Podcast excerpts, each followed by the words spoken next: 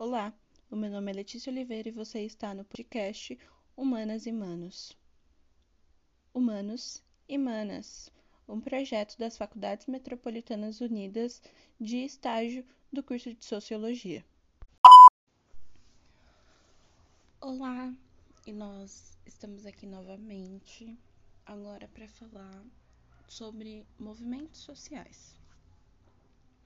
Antes de tudo, é importante a gente lembrar que o direito à manifestação ele é assegurado pela Constituição Federal de 1988, que a gente teve um amplo estudo sobre isso.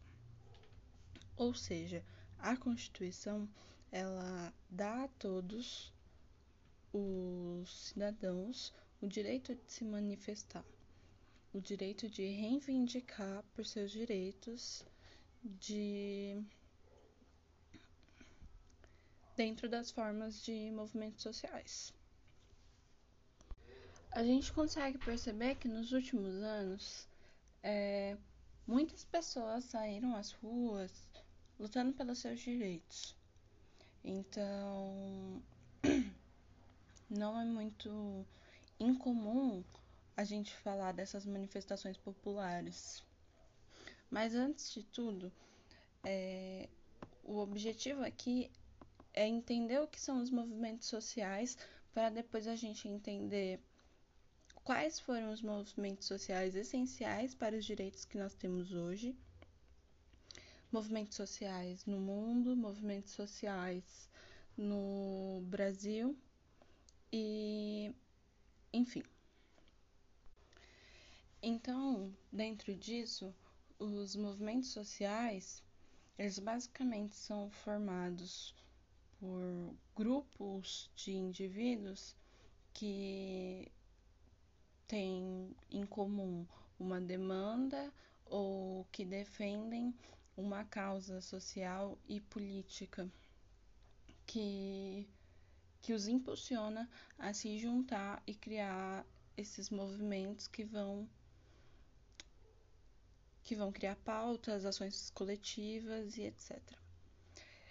Esses movimentos, eles são uma forma da população se organizar e expressar os seus desejos, expressar as suas demandas, expressar as suas exigências quanto à garantia dos seus direitos, ou os direitos que não a eles são garantidos. Então, historicamente, os movimentos sociais eles são muito importantes porque eles resultam em diversas lutas que a gente vai conhecendo e que vão transformando e introduzindo mudanças na nossa sociedade que vão estru estruturalmente modificando a sociedade através dessas exigências. É uma característica da, do Estado democrático, do Estado de direito, os movimentos sociais. Então, se há repressão é, significa que o Estado de Direito, o Estado democrático, ele está falhando quanto democracia. Porque esses movimentos eles são de, de uma importância muito grande para a formação de uma sociedade democrática. Então, o que significa? Hoje nós vivemos num numa sociedade democrática, num Estado democrático de direito, onde nós elegemos os nossos governantes para, para que as nossas necessidades sejam atendidas. Mas é, os indivíduos, no geral, que integram a sociedade, nem sempre possuem as mesmas necessidades, porque uma vez que estamos todos inseridos em contextos diferentes, possuímos também necessidades diferentes. E essas necessidades, elas devem ser representadas, acolhidas e resolvidas a partir dos representantes elegidos, dos representantes do povo. Mas nem sempre essas necessidades, esses interesses são supridos pelo Estado ou pelos representantes políticos. E é assim que os movimentos sociais se tornam uma ferramenta importantíssima de intervenção direta que caracteriza a luta para que esses direitos eles sejam eles sejam cumpridos de acordo com o que rege a Constituição ou para que esses direitos eles sejam inseridos quando eles não são devidamente apontados. O que isso significa? Que determinados grupos não nem sempre estão incluídos nessas nessas pautas, nessas leis. Então, por exemplo, na Constituição Federal de 1988, ela a gente tem aí que ela reconhece o direito à família e como família o homem e a mulher. Com os anos e com a reivindicação dos movimentos LGBTs, a Constituição Federal ela vai passar a incluir esses casais homoafetivos também como família. Então, eles também entram nessa questão do direito à família e de ser reconhecido como família. Então, ou seja, antes não era reconhecido. E aí as movimentações desse, dessa população LGBT faz com que eles sejam incluídos dentro desse contexto. Então, esses movimentos sociais, eles estão diretamente ligados às questões sociais e políticas que existem, existem dentro daquele determinado contexto. E ligados à resolução desses problemas. E não necessariamente a reivindicação de posses materiais, mas desses direitos que, que são imateriais. Mas nem sempre o. Isso é resumido à reivindicação de direitos, porque pode surgir um movimento que se torna um agente construtor que tem uma proposta de reorganização social, de reestruturação da sociedade para mudar um aspecto ou outro que não condiz com as necessidades daquele grupo em específico. Então, por exemplo, quando a gente fala do, das reivindicações do, do movimento negro brasileiro, ou quando a gente fala de cotas e em, em concursos, em faculdades públicas, a gente está falando de uma ação nesse sentido dessas cotas, que é uma proposta de reestruturação, porque existe um déficit que ele é histórico e estrutural e que isso é uma forma de tentar diminuir isso. É uma proposta de mudança significativa dentro desses números. Então, é uma proposta de tentar incluir esses grupos em lugares que eles foram excluídos sempre. Isso significa que funciona? Não. Mas, em teoria, é isso. Então, dentro disso, os movimentos sociais, eles são eles são um tipo de entidade de mediação entre o direito do daquele grupo e o Estado. É uma ferramenta muito importante que esses grupos minoritários têm para buscar os seus direitos para buscar a garantia de seus direitos ou para propor uma reestruturação e reorganização social. Dentro disso, é, tem essas ações coletivas que, que são usadas em formas de manifestação. E nós temos passeatas, marchas, manifestações, greves, e elas podem ser essas reivindicações desses movimentos sociais, elas podem ser divididas de uma forma conjuntural, que é basicamente um movimento que surge com uma demanda muito específica e ele tem curto prazo. Então, por exemplo, o movimento do passe livre, que é um movimento que reivindica a isenção de passagem para os estudantes. E aí essa é a demanda daquele movimento estudantil. E quando essa demanda ela é atingida, quando ela se consegue o que está exigindo, esse movimento ele não precisa se manter. Essas manifestações essas manifestações elas não precisam continuar porque é uma demanda específica que tem curto prazo.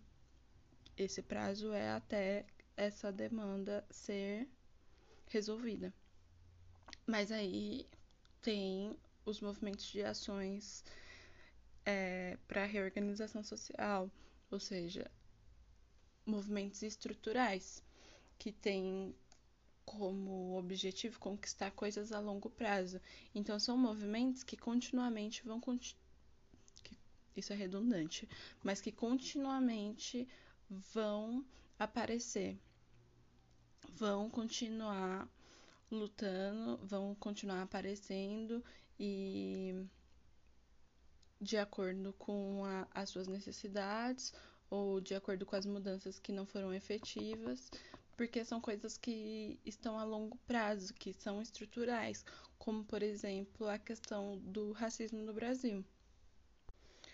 Então a gente está falando de ações de determinados grupos que têm como objetivo reivindicar mudanças sociais a partir de um debate político. E são formas de trabalhar coletivamente e estratégia de luta e resistência. Nesse sentido, ONGs, movimentos populares e sindicatos também podem entrar como parte de movimentos sociais. Mas é, também podem existir movimentos sociais que apoiam o governo. Ou seja, movimentos sociais que são favoráveis, que têm as mesmas lutas com as quais o governo se identifica. Nem sempre isso é bom, porque são movimentos que podem ser potencialmente fascistas. E ou são movimentos que podem surgir com determinadas reivindicações com as quais líderes se identifiquem e a partir disso crie uma imagem autoritária com com o calção de que tá tá de acordo com as é,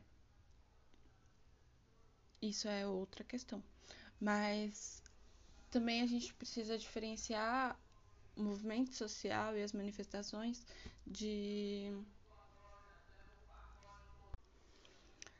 de manifestações que são espontâneas ou esporádicas. Então, são manifestações que acontecem quando o grupo está reunido para um objetivo comum, mas que não necessariamente se se torna um movimento social, porque não porque eles estão ali reunidos com um objetivo em comum, eles fazem uma manifestação rápida, mas não se conhecem ou não defendem os mesmos ideais. Normalmente, no movimento social se se elege algum tipo de de representante ou algum tipo de liderança que vai dar as palavras de ordem ou que será a liderança que, caso o Estado queira articular com esses movimentos, essa, essas pessoas, esses líderes desses movimentos, quem irão ser os responsáveis por essa articulação. Que não necessariamente é uma hierarquia centralizada, mas é mais uma forma de organização mesmo para abertura do diálogo com o Estado.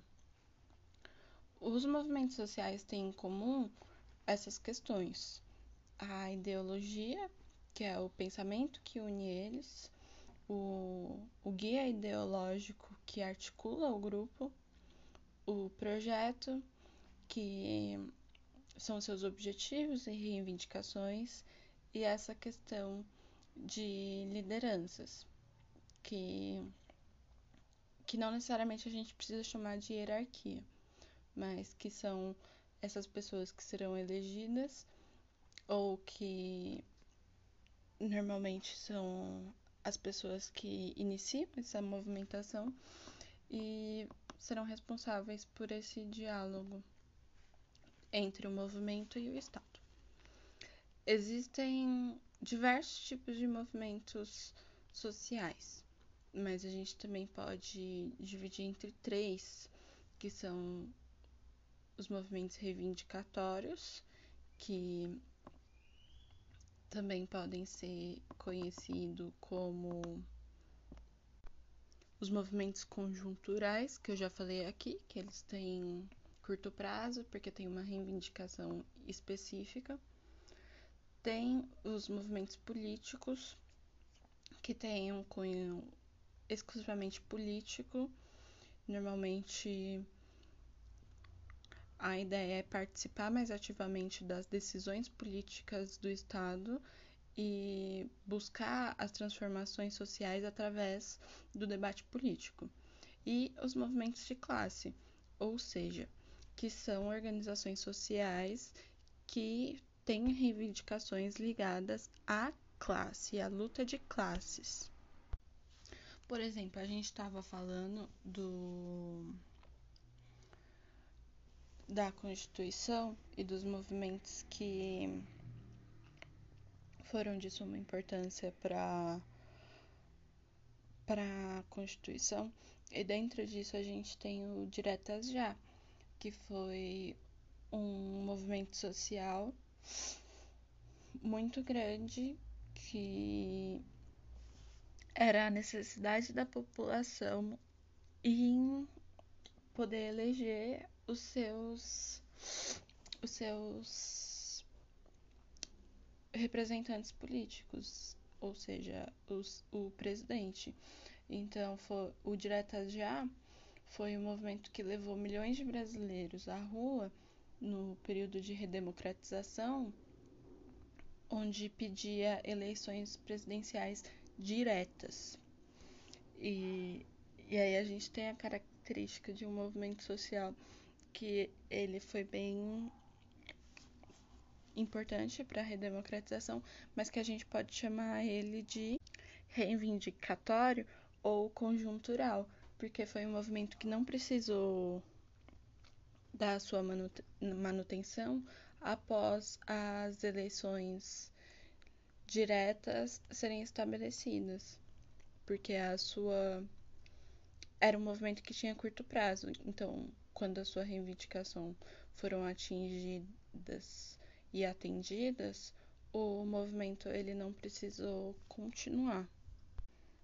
Então, existem diversos movimentos sociais que são historicamente importantes para os direitos que a gente possui hoje, inclusive a garantia por lei do movimento social e do direito ao cidadão de se manifestar. Então, a extinção de qualquer movimento social significa a extinção do próprio Estado democrático de direito. os movimentos sociais eles são muito importantes para o funcionamento e manutenção da democracia. E eles podem ser organizados de diversas maneiras. Tem movimentos sociais que têm sedes em vários estados e cidades. Tem movimentos sociais que são mais espontâneos, que se organizam ah, só através de passeatas e manifestações ou marchas. E no próximo episódio a gente vai falar um pouco sobre os movimentos sociais, que ah, são historicamente importantes. Não todos, porque não dá para falar de todos.